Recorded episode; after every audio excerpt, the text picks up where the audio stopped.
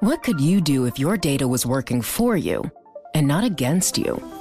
With Bloomberg delivering enterprise data directly to your systems, you get easy access to the details you want, optimized for higher level analysis, and financial data experts committed to helping you maximize your every move.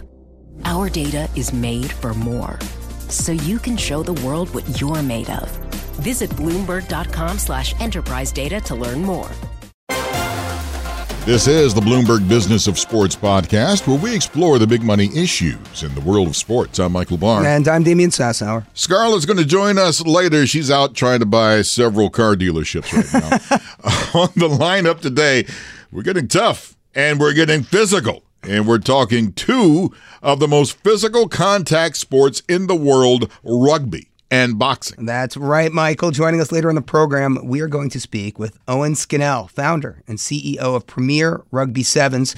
We'll discuss how the Rugby Sevens is kickstarting a growing interest of the sport here in the U.S. Plus, later on, Matchroom president and renowned British sports promoter Eddie Hearn joins us in studio to discuss how he puts together a successful boxing event from, oh my goodness, Wembley to Madison Square Garden. That is straight ahead on the Bloomberg Business of Sports show. But first, we're talking basketball. And with the NBA draft now in the rearview mirror, it is time for some of these players to get paid. So joining us now to drop some knowledge on the sports agency business and how to develop professional athletes is Torrel Harris. He is the founder, chairman, CEO of Unique Sports Management International and the father of 76ers forward Tobias Harris. Get out. Torrel, welcome to the Bloomberg Business of Sports. Uh, it's my pleasure. Thank you for having me here today. I, I, want to talk Unique Sports Management International. Tell us more about that. Yeah, so we, we we've been in business since 1988. Okay, and our goal is a company, you know, we provide contract negotiation. Where I'm one of the lead negotiators, um, and, and, we also provide financial planning, where we surround our guys with great expert companies like Goldman Sachs, like. Um, uh, Wells Fargo, you know, um, Merrill Lynch. So we don't surround them with just one company. We surround them with about three companies because I believe that let, let those companies overlook each other. So nobody, so because if you look at in today's business world, sometimes these athletes have one guy, okay, and and I find if you go back 20 years from now, a lot of those guys are bankrupt. And I'm like, how can they be bankrupt? Because a lot of times, you know, you just read recently uh, in the news uh, things that happen for major companies, guys, mm-hmm. you know, stealing money and so forth. So I kind of had a, a different a philosophy. I got three. I got three, and then my guys, we speak on a quarterly basis to these companies and understand what where their money's at, where their money's being invested. So when they get in a conversation at a social event, people say, "Hey, man, I'm into this." Well, they can have a they can have an intelligent conversation with that individual, you know. Um, so we do financial planning. We, we do an amazing job doing marketing endorsements. We get our guys and you know if you look at Tobias and he had the goldfish uh, commercial. if you look at Kelly Oubre, he has the Oakley commercial, uh, Oakley endorsement. So we ha- we really get our guys in a lot of marketing, you know, marketing endorsements, and we kind of we kind of just help them with every day to day issues that they may be going through. Community service, like I talked mm-hmm. about, we're, we're heavily believe in that because you know these young kids on the these young kids in the streets they need a role model. Right. They need a guy saying, "Hey, man." You know, I'm a great basketball player, but I know that I, I can I gotta get I gotta get a college. I gotta get an education. I gotta have a plan, plan A. I gotta have plan B. I gotta have plan C. I gotta have plan D. right. So so that's what that's kind of like giving a little summary about you know what we do. Torrel, talk to me about you know some of these rookies. You know these first years as they come into the NBA. What is the Players Association doing to prepare them? For life in the NBA. I mean, now with NIL, with brands, with marketing, I mean, you know this. I mean, there's so much noise. You know, what are you telling your clients? What what, what should first year uh, NBA up and comers be aware of? Well, well, the well the NBA Player Association, what they do, they have an introduction and they, they they have these meetings and tell players what to look out for, watch all the different cons in the game mm-hmm. that's going to come at them, all the different people who's going to come at them. But then after that, it's up to their agents. It's up to their agents to, to say keep your well for me, if I would say keep keep your circle small okay, and understand that you're chairman of your your corporation, and so being a chairman, you have to be a professional player on the basketball court. Got to be on time. You know, you got to uh, team bus leave. You need to be early for that. The little things. Uh, you, you, know, if you're trying to establish yourself in the league, be the first one to practice, be the last one to leave. And then off the court, you know, you want to be a professional off the court. And I feel, and uh, with all my clients, I've been doing this going on my 35th year, I mm. feel like players are, you know, your role models. So, you know, there's kids this just like they when they were young pro people talk to them and encourage them and mentor them they have to do the same back same thing and, and give back to the community. Don't just say well i got all my money i'm living the life. No give back. And so one, one thing that we i encourage all my players you know what do you want to give back? You know and then we try to put a, a plan around you know a mission statement around they're giving back into the community. Everybody has different, you know. Tobias, for instance, he wants to give he wants to give back literacy. He wants to t- right. teach kids how, you know, to be educated in literacy. So he provides in, he provides um, tutoring for kids, computer for kids, you know, and then he's he's all into it. He's hands on. So that's so that when you, when you do that, you you take responsibility as a, a, a, role model, you know, and then and then be a professional because at the end of the day, if you look at Bill Gates, you look at all these top um, chairmen, you know, they handle themselves as a professional. Uh, you know, in their business and off their business. Well, and you you made the the key points is that that's just not for any NBA athlete. What you said, you take that, uh, hey, youngins out there, if you want to try to succeed in your career, be the first one in, be the last one exactly. You know, there's so many examples of what you can do, and and try to be, you know, let's put it this way: it in order to be the best, you got to work at it. Exactly. And and that's something that you know everybody out there can take. Which brings us to your son Tobias, who is a great player I'm probably going to get in trouble with the 76ers league and the league here. It's like, do they use your son the way they should? Uh, personally, I don't think so. Uh, and the reason I say that, well, Tobias is an assassin scorer. I mean, he can't, they can't stop him. Nobody in the league can stop him. So he has proven that uh, over his career. You know, uh, even when he was with the uh, the Clippers, he was assassin scorer, and they traded him for Blake Griffin, and people were like, "Oh boy, we're just tanking now." But guess what? He led them to the playoffs, and then he traded him because he got too good. They, they, you know, they offered us eighty million dollars. I turned down the eighty million dollars, and they said, "Wow, what, what, are you looking for?" I said, "Well, I want about thirty-five million a year." Mm-hmm. And they're like, "What?" Yeah, I said thirty-five million dollars a year. So, well, we're not going to pay you that. So they traded him to the uh, to the Sixers. Ever since they traded him to the Sixers, they put him in the corner. They took away. I mean, so they took away. Uh, they didn't utilize him. He was not a priority in their offense, and that's kind of frustrating because if you are if you are kick kick kick butt player, right? That you, ah, no, you said it right. yeah, yeah, I didn't want to, you know, on the radio, you know. But like, if you a kick up, but you don't, you don't want to be in a corner and there's twiddling your um, and so I, I, just think that um, when they gave him opportunities, like you know, there was a stretch like Joel in play and James Harden play for like 15 games. He led the team average over 25 points. Then they come back. Okay, well, okay, you got to go back in the corner. Then in the playoffs against Brooklyn, somebody got hurt, and Tobias led them in that whole series where he destroyed Brooklyn, shut down shut down Bridges in that in that in that game. And then you know it's just like when they need him, he performs. And what I what is get frustrating, the fans don't really see how great he, a player he really is on a consistent basis. Just when they they need him to do that. So as a player, Tobias is such a professional. Hey, I just do what they ask me to do. That's what they want to do. I'm not going to frown. I'm not going to complain. I'm a team guy. Tobias all about want to win a championship. Yeah. And he's always been like that even through high school. And he's like, you know, I'm going to put my ego to the side and I'm going to do what's right for the team.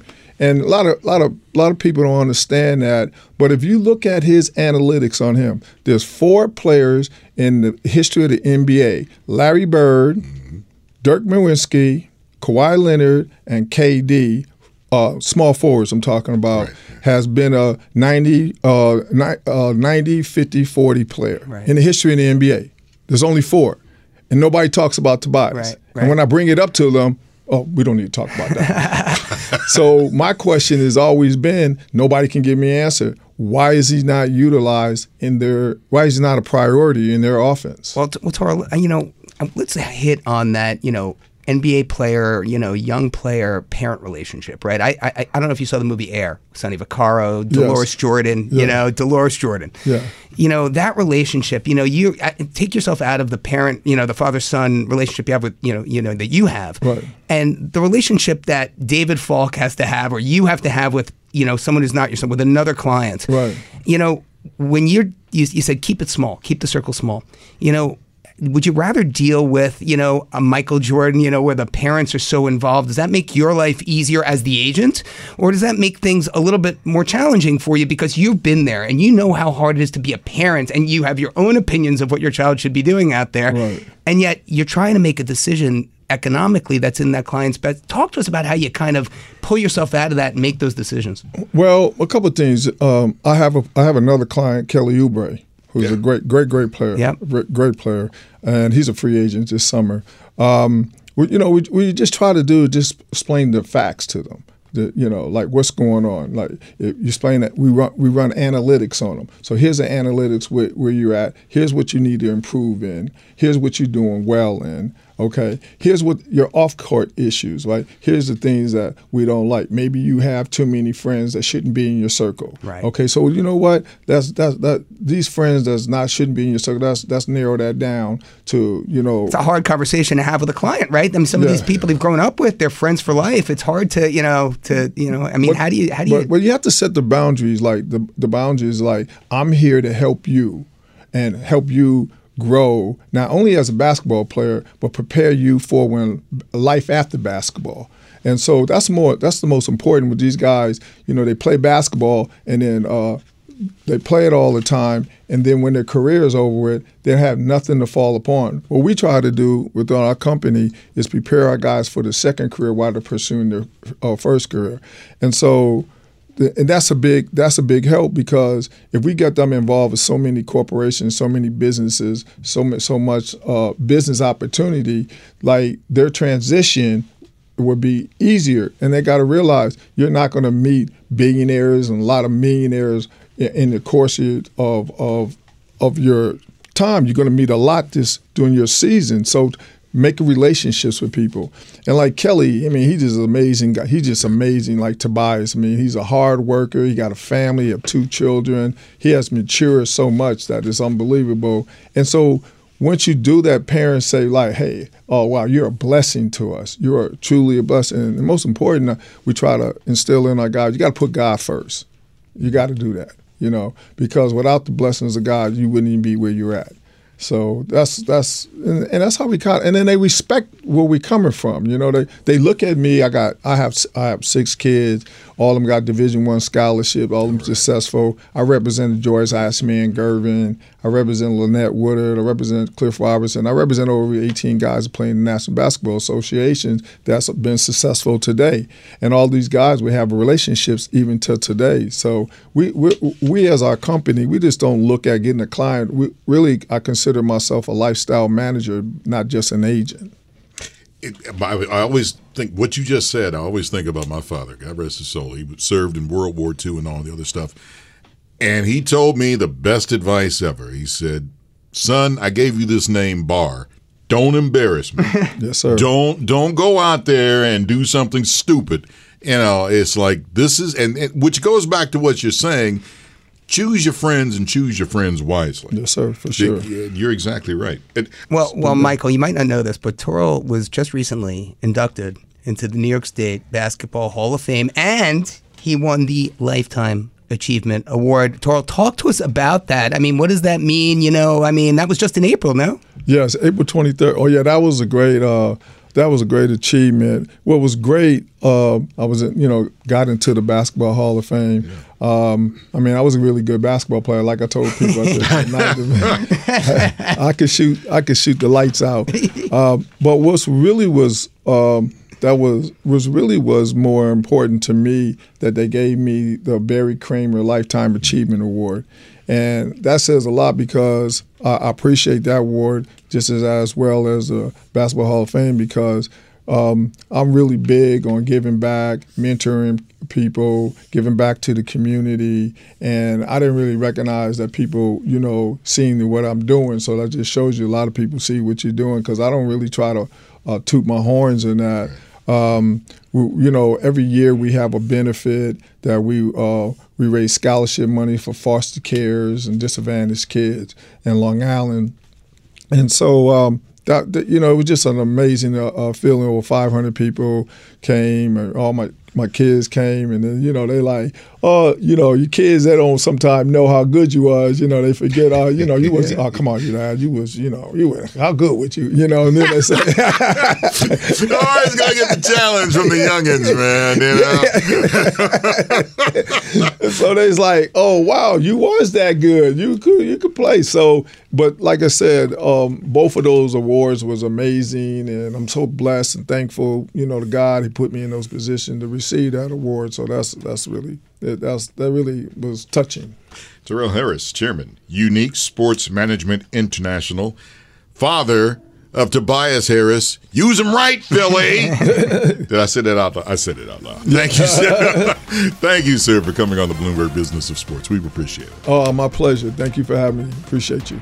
Up next on the show, we grab an oval shaped ball and toss it around the pitch as we sit down with the founder and CEO of Premier Rugby Sevens, Owen Scannell. That's straight ahead on the Bloomberg Business of Sports podcast from Bloomberg Radio around the world.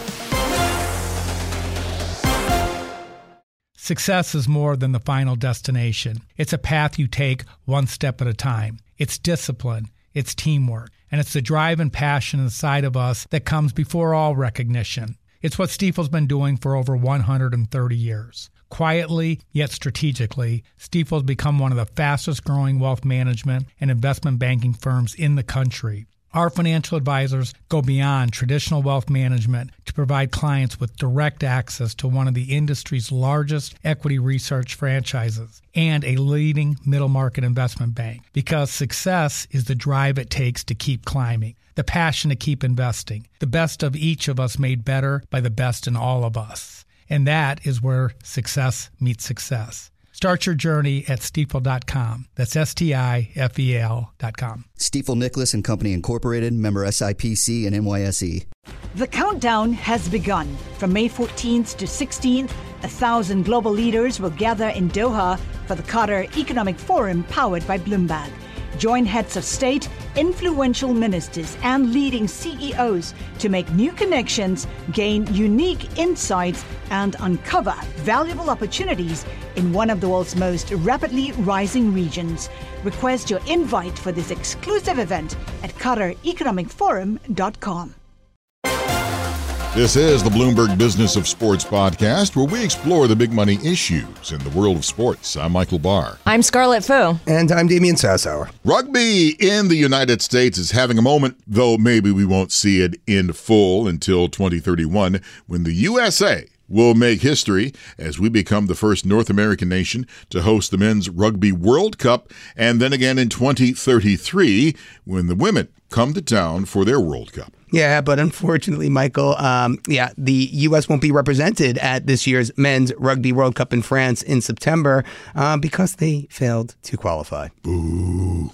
Yeah, but Damian, 2025, 2027. Still on the it is still on the table, baby. Woo! And as former USA rugby player Dan Lyle put it, the U.S. is the perfect place for the sport of rugby to grow. I think in a lot of ways, America is a bridge to the world. Every culture is here. I think that's why it would have record attendances, record profitability. It's an exciting time for America to become the centerpiece for this sport. Ooh, music and everything. And so joining us now to talk about the growing popularity of this sport in America is Owen Scannell, founder and CEO of Premier Rugby Sevens. Owen, thank you so much, man, for coming here on the Bloomberg Business of Sports. Thanks, Michael, for having me. I'm really excited to be here. Rugby. Now, that's what I call, eh, I'll be honest, the crazy version of football because you have no padding. You got this football and you got a bunch of mean guys coming at you full speed. I, would feel comfortable with padding. There's no or padding helmet for that matter. Well, Nothing. but they don't hit above the shoulders now. Come on now, they they you know they know they know they can hurt you really. Yes, because we all know that uh, being hit below the belt is just nice and soft. Uh, I, I, know. Uh, yes, I'm sorry. Uh, I love the uh, the blood. I'm not gonna lie. It's like, but th- you got some tough dudes. And, and dudettes. And dudettes. I was just going to say, Very playing this yeah. game. I mean, God bless them all. yeah, I mean it's it's one of the most exciting games to watch out there. Um, you know, I think the, the the players who play are some of the best athletes on the planet really. I mean there's people out there and they ha- really don't have a lot of, of fear when they come to you know comes to the contact point. So it, it's really an exciting game. If you're a football fan you'll love to watch rugby oh sure. yeah. I, I, I love it. It's like anytime i can catch a rugby match i'm like you know what? I love you barry sanders but you didn't do that and what makes uh, the premier rugby 7 special is that it's men's and women's teams competing under one umbrella. Tell us a little bit more about the organization the structure of this uh, league. Yeah exactly Exactly. I mean, one of the coolest things about rugby and, and the, the sport broadly, not just sevens, is the fact that it's the same rules for men and women. So there aren't really, you know, it's there's no reduction in the level of contact. There's no modifications for, you know, to to incorporate it's just female as athletes. Painful. It's just as painful. It's just as intense. Uh, it's just as fun. Um, you know, the I think it is one of the um, you know, only sports that does it. And the way that we've uh, set up our competitions, we're one of the first competitions out there really predicated on the notion of, of equity and equality. Um, pay is the first component of that. Um, it's you know obviously a, a, top line issue, but there's a lot of levels to that, right? It's it's you know access to coaching, it's it's uh, high performance facilities, travel, logistics, et cetera, right? The we infrastructure. have equi- infrastructure exactly. Yeah. We've set that up from the beginning to be totally equal. So when we have male and female athletes, they're competing under the same team brand umbrellas. It'd be like you know, the example I think would be like if the Knicks and the Liberty both played under a common brand and had a men's team and a women's team. Mm-hmm. Um, that is, you know, and they play for combined stakes. So we have a United Championship where teams actually will play men's matches and women's matches, but those points kind of similar to Formula One in some respects, where they will compete and have those aggregate results added up for, you know, the performance of that team. So talk to me about rugby in the U.S. here. This is my question, right? The U.S. did not make the World Cup, which is going to be held at the end of the year in France, right? I mean, you know, is it because we don't have a like a junior league like like you're like rugby sevens here in the U.S. and more more to the point, like an Antoine Dupont, you know, who's lighting it up in France, mm-hmm. right? And obviously they're they're the host at the end of the year. I mean, he's drawing huge huge crowds in mm-hmm. France. Like, who is the next U.S. emerging rugby star, and is your league going to be host to him? I think absolutely. I mean, I, I think our thesis on on the sport of rugby generally, right, is that um, and it's, it's, probably worth just taking one step back and talking about the two versions of, of rugby union here. But um, rugby union has two types. There's rugby 15s, which is the the All Blacks, the right, Invictus. Right. You know what you what you expect. The Springbok. The, the Springboks, exactly. Yeah. Yeah. Sometimes people don't know that that's that might be the second cut um, in that, but. Um, no, rugby rugby sevens is the other type, right? That's the version in the Olympics. Um, that's played with less than half the players. I'd say it's kind of analogous to three on three hockey in terms of a style, in yeah. terms of a format, um, where you know it's possession based. Um, it's it simplifies the game in a lot of ways. You know, like hockey, you're not dumping it into the zone. You're right. not trying to kick for territory. You know, it's it's catch, run, and try and score. Um, in a lot of ways, uh, it's the perfect version for an American audience. Right. Right. You know, if you look at um, you turn a sevens game on TV and you, you you've watched an, one American football game before in your life, you're going to understand what's happening in sevens in roughly 30 seconds. So, you know, to your question on where that next great American rugby star is going to come, almost certainly in rugby sevens. Right. Right. That's you know the, when you actually look at the history of the game. Um, Perry Baker, right, is a two-time World Sevens Player of the Year. Um, he's played in PR Sevens. Uh, he is a crossover athlete, ex uh, Philadelphia Eagles uh, cornerback practice squad player. Not the right body type for the sport. Crossed over into rugby and just absolutely dominated on the yeah. world stage, right? Those type of athletes, you know, it's it's the type of sport that you can pick up in your late twenties or your, sorry, your early twenties, um, and you know, if you have that athletic background, you have that, you know, you know I guess, experience and expertise in a certain sport, uh, that translates really well because it's not that type of sport where you need to be you know shooting pucks or or making you know throwing pitches from three years old on.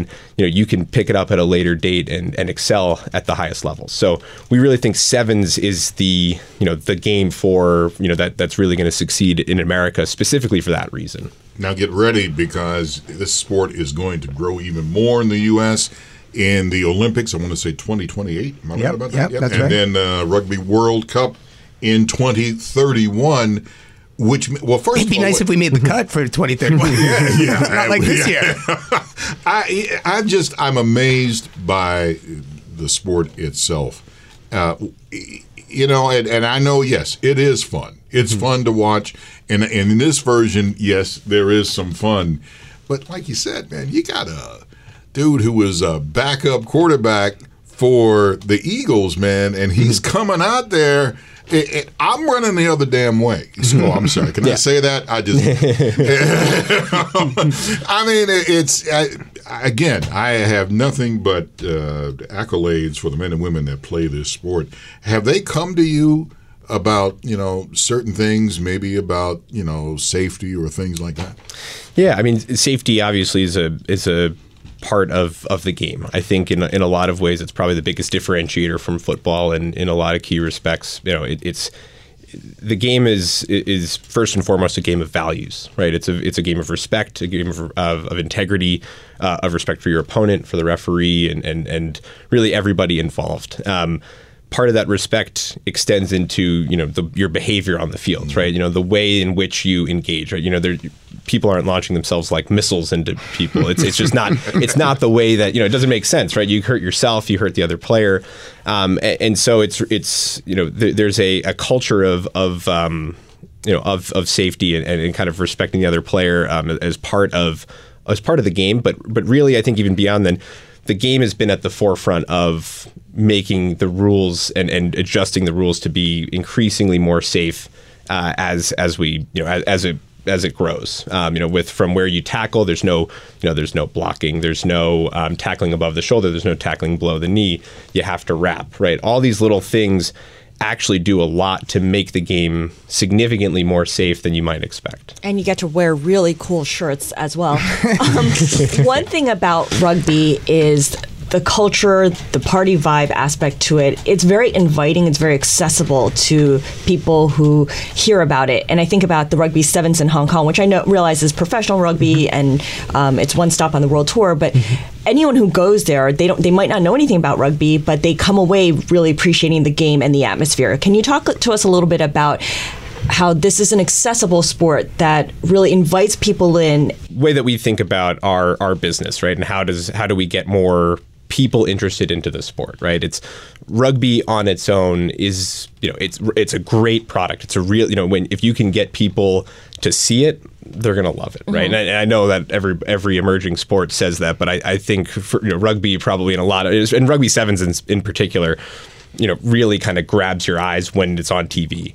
Um, you know, the the big challenge for us is how do you get those people that are how do you get them to have that first touch point with with the sport? And so, you know, part of what we are trying to do with with PR sevens um, is to you know, really in, increase that kind of surrounding festival atmosphere and ambiance, right?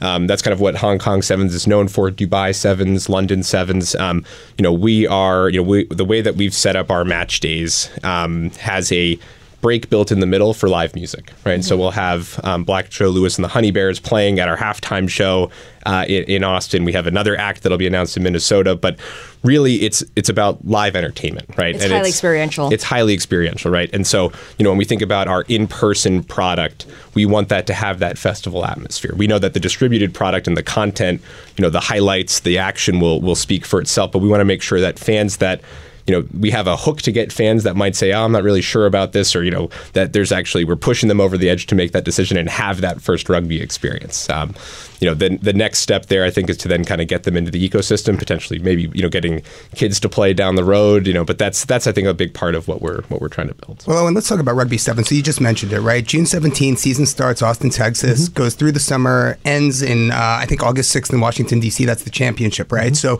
you know, you've got broadcast partners. So I think it's CBS, and Fox Sports, right? Yep. Um, that you know, you, you know, your that, your audience can can see the matches. I mean, right? Like if I want to see Ben Pinkelman, Cody Melphy, I mean, mm-hmm. how am if I, you've sold me? How am I how am I going to see them? How many cities are you going to have events in? How often is it going to air? Is it a weekly? I mean, how, how often? Yeah, so so this year we'll have. I mean, we, we've the kind of quick history of our, our our competition is we're you know we're one of the first domestic rugby sevens competitions out there, um, kind of filling a you know part of that that pyramid that that didn't previously exist, and kind of uh, looking to to create that incremental. Um, opportunity for players to play, but also for fans to, I think, have a have a touch point with the sport. Um, we started with a one-off you know, pilot tournament in, in Memphis, Tennessee, grew that to to three stops last year. Um, this upcoming summer, we'll be doing a five-stop circuit. Um, we have uh, we've doubled the league in size um, just because of the interest and the the excitement. Um, we've gone gone to uh, eight franchises, which each have a men's team and a women's team, um, and they'll play in two conferences, kind of alternating throughout the summer. So it's you know almost a semi-weekly type of of event throughout the summer. We'll be going to Austin, Minneapolis is the first two legs uh, San Jose and Pittsburgh, the, the last two, and then the top teams from each uh, conference will come and compete in the championship in Got DC. It. Got it. Um, you know, it'll be distributed on CBS Sports Network and FS1. Um, those the uh, the broadcast will kind of uh, go back and forth.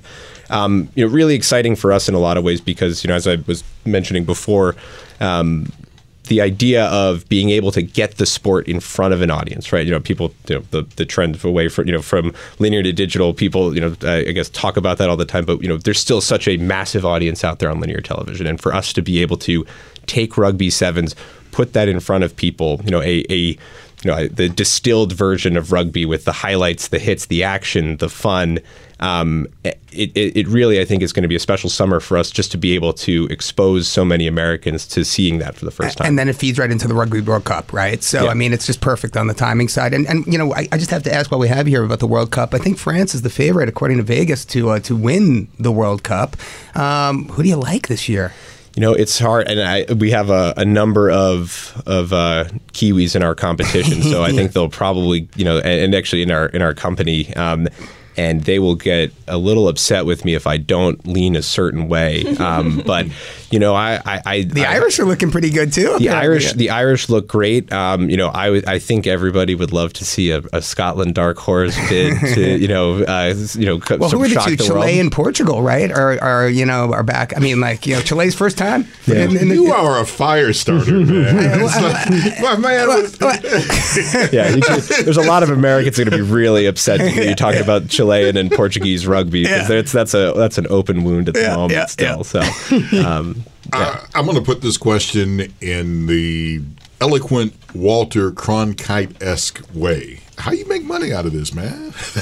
yeah, I mean it's it's a uh, it, you know we are a different. I think one of the the different ways that we're set up as a as a competition, right, is that we are a combined true single entity, right? You know, I think when we look at where the trends in the sports business are going, right? We're kind of perfectly positioned for those, right? You look at the uh, investment coming into women's sports. We're one of the first uh, sports based off of gender equity from the get go. The audience for women's sports that's coming. Um, you know, we're one of the first. Um, you know, I mean, first professional women's rugby of any kind in North America, um, and, and, really, you know, I think when you know it'll be the type of thing where you see a full contact women's sport played on TV that's a that's a different type yeah. of thing that people never, that have they haven't seen before. Um, you know, the the short nature of the game. You know, sevens games are only 14 minutes long. They're tournament style format, right? Sports are getting shorter. They're getting more. They're getting faster. They're getting quicker. We uh, we we fit that. Um, the immersive live event experiences, the you know the ticket sales component, the the butts and seats. You know, that's that's a that's a part of that. Um, and then the gaming, right? You know, we are you know, I think the one of the best possible products out there for sports betting, right? You know, eh, there's a full time outcome every 14 minutes. Um, you get eight of those in a day. Um, it's you know, for it's a sports better's dream. You know, I say it's almost kind of you know comparable to what you might expect for you know the first weekend of March Madness, right? And you get a lot of that that mm. kind of really frequent outcomes, and I know that I see the smile there on the sports betting yes. side, which is you yes, know, wheels are turning in Michael Barr's head. Do we have a, a, a good yeah. chant for? I mean, the chants are important, right? Aussie, Aussie, Aussie, oi, oi, oi. Oh yeah. That for for the Australian team are. Th- just talking about that festival atmosphere, what have you seen in terms of uh, cultural things that have cropped up as a result of, of rugby games?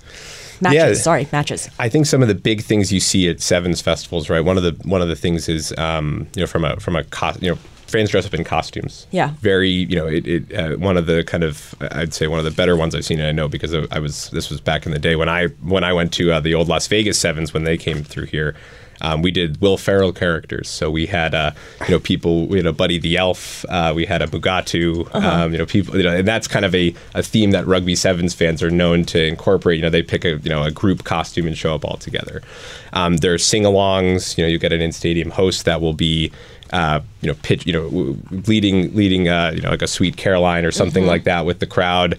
Um, you know, there'll be, you know, all sorts of fun and games. You know, the the cornhole tournaments, the other, you know, kind of adjacent programming that um, really makes it, you know, a, I think a special atmosphere for a lot of people to, um, you know, to, to connect to. Owen Scannell, thank you so much for joining us on the Bloomberg Business of Sports. Up next on the show, boxing promoter and Matchroom president Eddie Hearn breaks down how to put together a successful boxing event. That is coming up. You're listening to Bloomberg Radio around the world.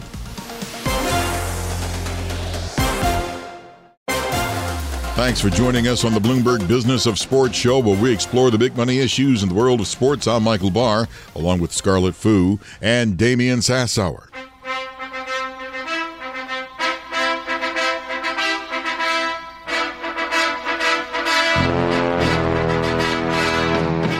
I had to wait till the drums came in. That's one of the best. that's the best part of that song, man. It's fight time. Boxing in the U.S. is experiencing a resurgence, according to Statista. In 2021, 6.7 million U.S. Americans above the age of six years old practiced that sport at least once, and around 1.5 million of them did it in order to participate in a competition. That's the most in its history. So, joining us now to talk about world boxing and how to promote it properly is the president of Matchroom, Eddie Hearn.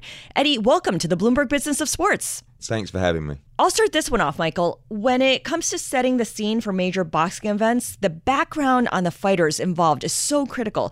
How do you ensure that the storytelling is part of the live event? Well, the narrative of every event, every fight is built over a period of time.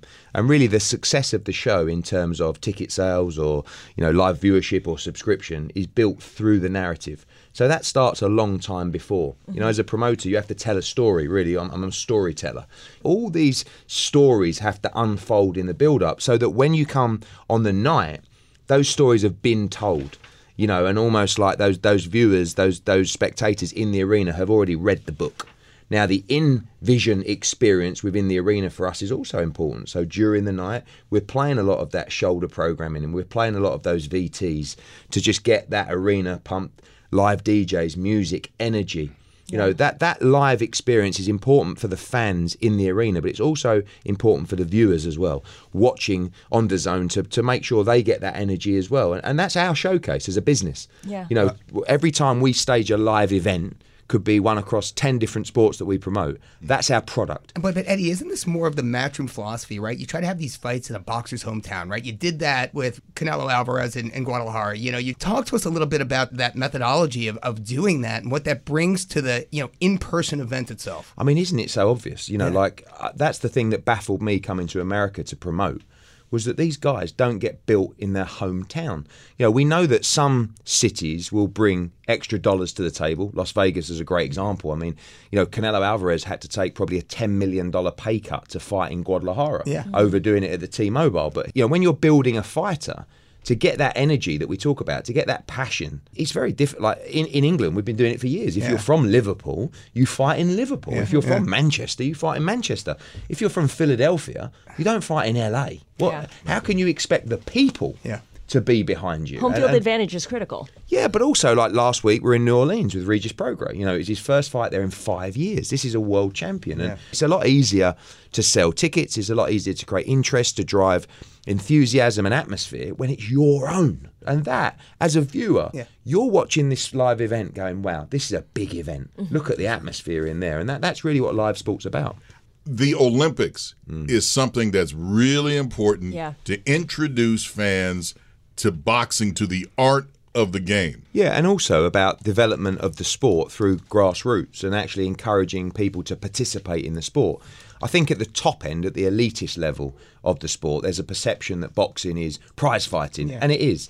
But also, we're big supporters and believers that actually boxing within the community changes young people's lives and their directions. It teaches them a lot of things that are missing from youth today discipline, respect, manners, physical uh, activity, you know, mental clarity, all this kind of stuff. Well, Eddie, when I think of live boxing matches, you know, I used to think of those events in Vegas, like you said, where you could never get a ticket, you couldn't hope to get a ticket. But you've you've promoted events at Wembley, eighty to ninety thousand Mm. people in Arlington, Texas, if I'm not mistaken, seventy three thousand people. I think the largest indoor.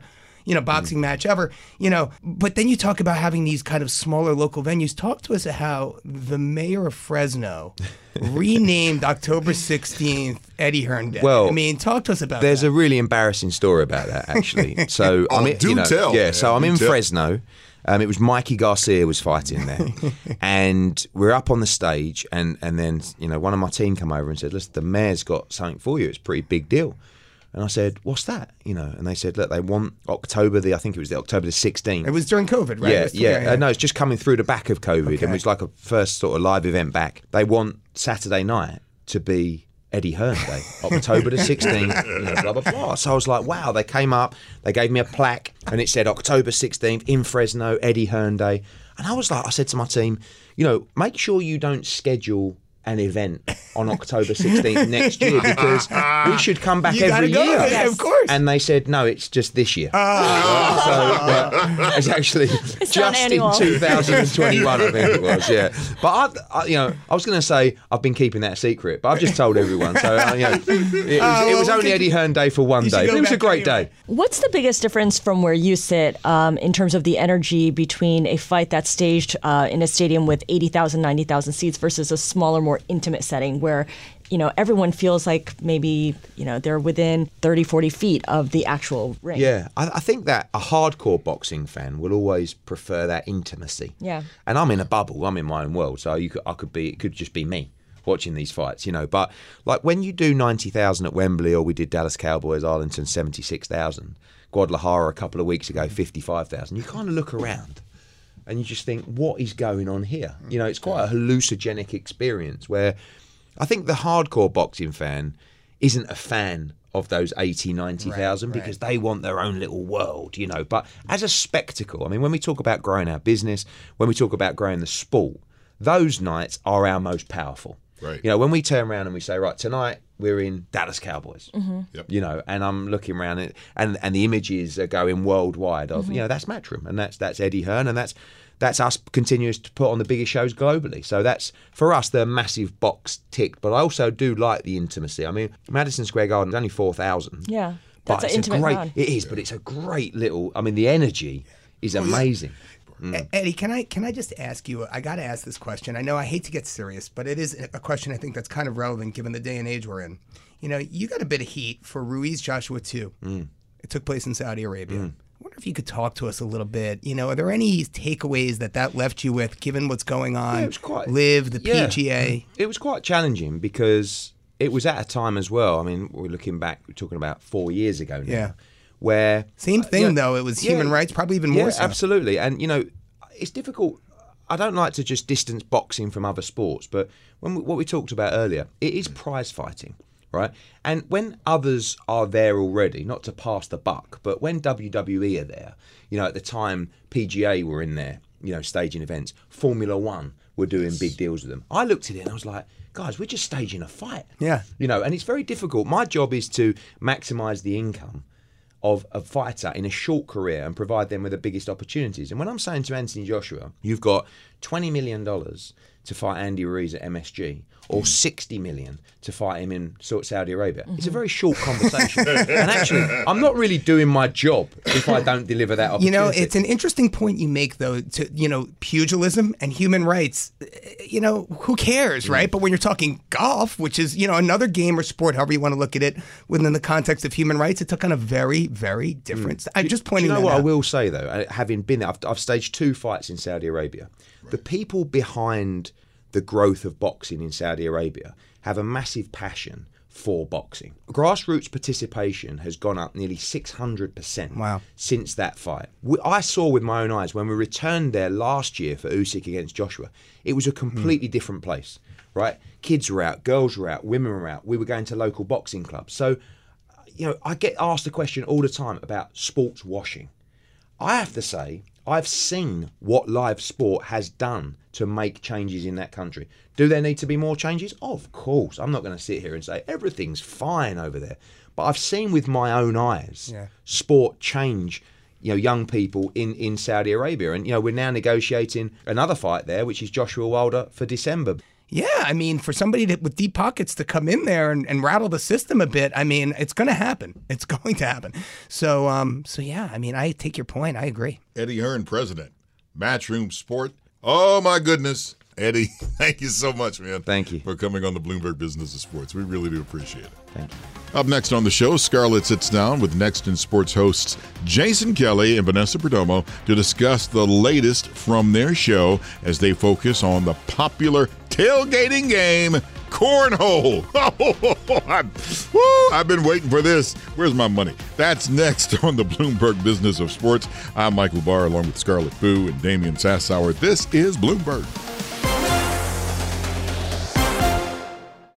Hi, I'm Ron Kruszewski, Chairman and CEO of Stifel. Financial advisors, if you're not growing your practice, you're losing market share. Stifel is a growing entrepreneurial, advisor centric firm built for successful advisors like you. Imagine having the resources of the largest wirehouses and the support of the boutique shops, but none of the bureaucracy to get in the way of you serving your clients. At Stifel, it's your business, your book, your clients.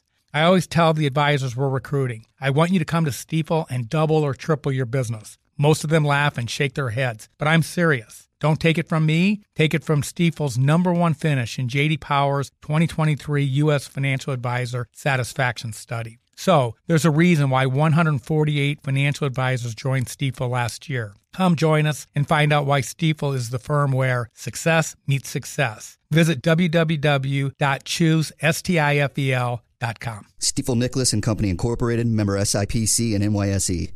The countdown has begun. From May 14th to 16th, a thousand global leaders will gather in Doha for the Qatar Economic Forum powered by Bloomberg.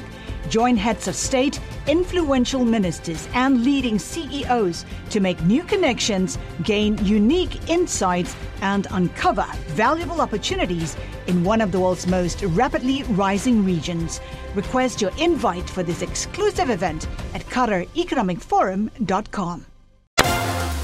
This is the Bloomberg Business of Sports podcast, where we cover the big money issues in the world of sports. I'm Scarlet Fu. And today we are bringing in Bloomberg's Vanessa Perdomo and Jason Kelly, who have a new series called Next in Sports. And their latest episode focuses on, I don't know if it's a sport, an activity? I would gladly say that it's. I wouldn't call it a sport either. it's a competition for sure. And that would be on cornhole. And cornhole is, I mean, this is the game that people play when they go tailgating. Right. Yeah, it is. So it's necessarily a drinking game or like a backyard game. But listen, I mean, anything is a sport if you decide to make it one. I think that's something that we've seen a lot when we're filming this series. And if you take it seriously enough, which they do, and these players, athletes, if you so call them, work really hard. They do, you know, and they practice their craft a lot. And, they're really and good. They're really good. They're really. I mean, I think we can both attest to the fact they are a crazy good at. it. I mean, it does take an amazing amount of concentration, hand-eye coordination, focus. I mean, just That sounds like skill. all of it. I mean, there there Definitely is- skill. There is real skill to it, and I mean. If we gauge what's a sport by what's on ESPN, it's a huge hit on ESPN. It was like the pandemic hit. It is. And every time we talked to someone about it, they were like, oh, yeah, definitely watch it on ESPN. 100%. And part of that is because during the pandemic, when live sports shut down, um, the commissioner of the cornhole, the professional cornhole American Cornhole League, the Okay, thank you. ACL. Yep. ACL, yes.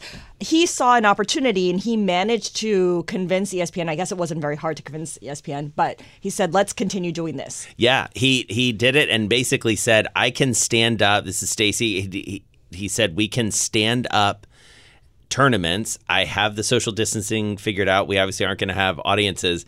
And ESPN, I mean, remember, this is summer of 2020. They were desperate for, Mhm. con- I mean, desperate probably understates w- how they felt about their lack of content. I mean, they, they really needed stuff on the air. And I have to say, I mean, I certainly was one long before we worked on this story. You tune in and you're like, yeah, I, I, I want to watch this. like, It I'm, I'm in. It is kind of, ca- I mean, it's definitely captivating and something that is easily digestible as well, especially because of how many people do know how to play, how many do people play at tailgates and stuff. So you can definitely watch it. But when then you talk to the the athletes themselves and stuff, and they are not the ones who are playing at the tailgate. They they're better, and Mhm. it's funny listening to them hear people talk to them about. Oh, I th- I would I could definitely beat you, you know, and they're like, I don't think so. So here's the thing that had me uh, really mesmerized was that you had men in suits talking to you about cornhole being the next potential next NFL, which you know at the start of the video I kind of was like, really? How how on earth is that going to happen? What is the business model here for cornhole being a profitable enterprise? So I I, I was uh, in that interview with Jim Simmons, who's one of the um, backers of this league, and he said it with a straight face. Um, and I think he means it in the sense that if you think about the potential of all the people who could play this game, it's massive. It has not really gone global yet. They're trying to do that. They're they're in Europe a bit, but they want to take it even more global. Um, to me, one of the most interesting bits about it, I think Vanessa feels the same way, is that they essentially own the sport too. So they have, you know, all these licensing and marketing deals. And so if you're buying an official cornhole board, like that's going back to them. They they have a real control. Um, They sell the bean bags, they, sell, the board. Yeah, exactly. It's the it's the bags, it's the boards, and you would be shocked at how many bags, how many different kinds of bags there are, Yeah. and Really? that they're they're allowed to use them. Right. Like you don't they don't have to use the same ones competing against each other. And I would say there's dozens, if not hundreds, of different kinds of bags. So that's its own revenue stream right there. Which when we played, me and Jason played with the pros, and we did use different kinds. And I will say it made me really want to get like official bags because it felt very different. Yeah, and it when you're playing with professionals, first of all, they're really good. Um, second of all, like the the field of play is typically much longer than you set up at you know your backyard tailgate or, or your backyard or a tailgate, um, and it is uh, it's really difficult. One of one of my favorite things about it was talking to this guy um, Trey Ryder, who has been called the Tony Romo of cornhole, um, and part of that is because so he became. By the way, this guy graduated summa cum laude from Clemson uh, in chemical engineering. He's like a super smart guy, Mhm. uh, but now he works for the American Cornhole League in part because his dad told him like this is where you know like you could be really good at this as a commentator. He basically told him you're not good enough to play. Oh, wait, a trained chemical engineer. Yes. Um, does not play cornhole, but he does the color commentary. He plays cornhole. but he's not good enough to be like Oh, on see. the Okay. circuit. Uh-huh. Um, he's really good, um, but he is now like the guy who, voice. who.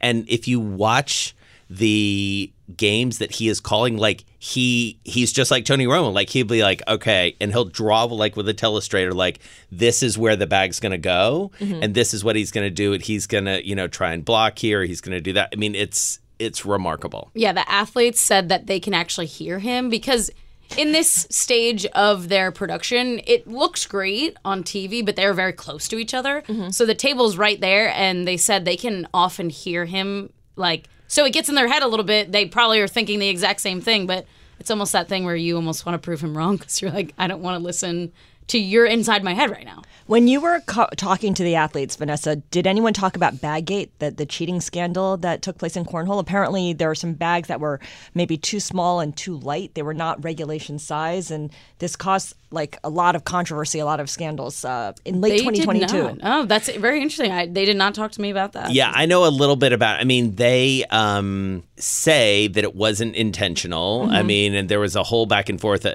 about it. But it also, I mean, in some ways, to me, it shows that this is a sport that people are taking seriously because anytime anybody's trying to sort of hedge it, I mean, there is real, you know, there is real money involved. I mean, there it's getting to the point. I mean, you, we we talked with one person who is, I mean, I think making a living. Oh, right. Yes, absolutely. One of the They make enough money playing cornhole professionally. Yes. So the number one uh, female in the world at the time, I think the rankings might have shifted a little bit, but her name's Cheyenne Bubenheim, and she is 100% a cornhole professional. That's all she does. That's she makes enough money from her prize money from all the events they have all year long and she said she's never played another sport before in her life. She was a competitive person but never really was an athlete and this is her life. She trains with 6 hours or so. She practices day. six She- hours a day. She practices around, you know, uh, about that amount of time. Mm-hmm. Um, and she uses she's a, such a pro. We played she gave me some lessons. She's really good in very humble but also in the way that her strategy was i'm just gonna shoot it straight in the hole and i know they're gonna miss before i do. Mm-hmm. and then uh, jason played with someone who his strategy was to block the hole. So he was going with a very different strategy. But when we played she was right. She did not miss a single She one. didn't miss one. Yeah. And, And you pretty guys incredible. won. And we won. And Vanessa beat me just because I know we're keeping score, or Yeah. at least we're keeping score. We are Like, Yeah, among uh, all the different sports that you guys try next in sports, Vanessa's in the lead right now. Yeah. uh, I think you're in the lead right now. I'm in the lead. More to come. One Stay thing, tuned. You you had mentioned that this is a very American activity or sport, although they are trying to expand. A lot of this depends on whether people play this in their backyard, whether they do this at tailgating. Europe doesn't really have a tailgating culture, does it? No, Not not, in the as- same way. Not in the same way, and so we'll see sort of where where it picks up. I mean, it is a very social game. It is very easy to, to pick up. I mean, my own experience with it was, you know. Uh, to last summer and, and the summer before that, I had kids graduate from high school, and so I was on like the grad party circuit. And I Mm-hmm. Mhm. mean, let me tell you, like the the dad intensity around this sport uh, is high high level. And I mean, we also saw it. So we were in Phoenix right before the Super Bowl um, for the wait for it. Super Hole uh, tournament. That's the name of the tournament. That's Yeah. the name of the tournament. Mm. Uh, and we saw Ryan Fitzpatrick. He was playing. We talked with him a, a little bit about it. And like just about everything else, he's super into it. He's and super into he it. lost. And I don't. I wouldn't say he was mad, but he was like intent on getting back on the. oh, he was like, I just want to keep playing. Yeah. He was he was definitely upset that he lost because he just wanted to keep Yeah. playing all night. But I think that you know, to your point, Scar, about it being a little American, how you get it to become European, because one of the things that we noticed while we were there was the essence of Americana around Yeah. the sport is really evident. And one of their biggest sponsors is Bush's Baked Beans.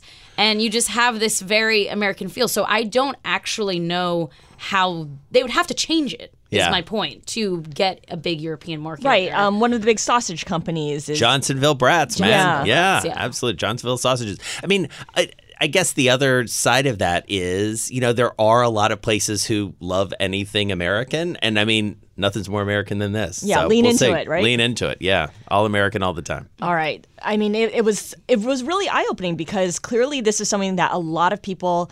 It's accessible, first of all, and a lot of people play it, um, you know, at backyard parties and whatnot. And also, it's got the viewers, right? It From does. those those weeks in the summer of 2020 when people had nothing better to do than to watch ESPN. Not that they had nothing better to do. If they wanted to watch some live competition, that was where you found it Absolutely. on ESPN. So you know, it's somehow proven to be very durable. Yes. All right. Well, cornhole, you be sure to check it out.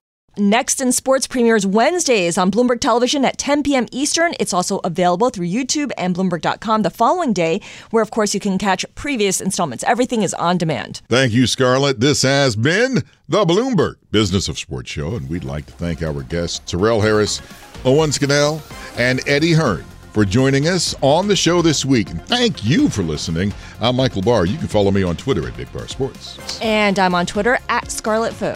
And I'm on Twitter at T Sassower. Tune in again next week for the latest on the stories moving big old money in the world of sports. This has been the Bloomberg Business of Sports show from Bloomberg Radio around the world. The countdown countdown has begun. From May 14th to 16th, a thousand global leaders will gather in Doha for the Qatar Economic Forum powered by Bloomberg. Join heads of state, influential ministers, and leading CEOs to make new connections, gain unique insights, and uncover valuable opportunities in one of the world's most rapidly rising regions. Request your invite for this exclusive event at QatarEconomicForum.com.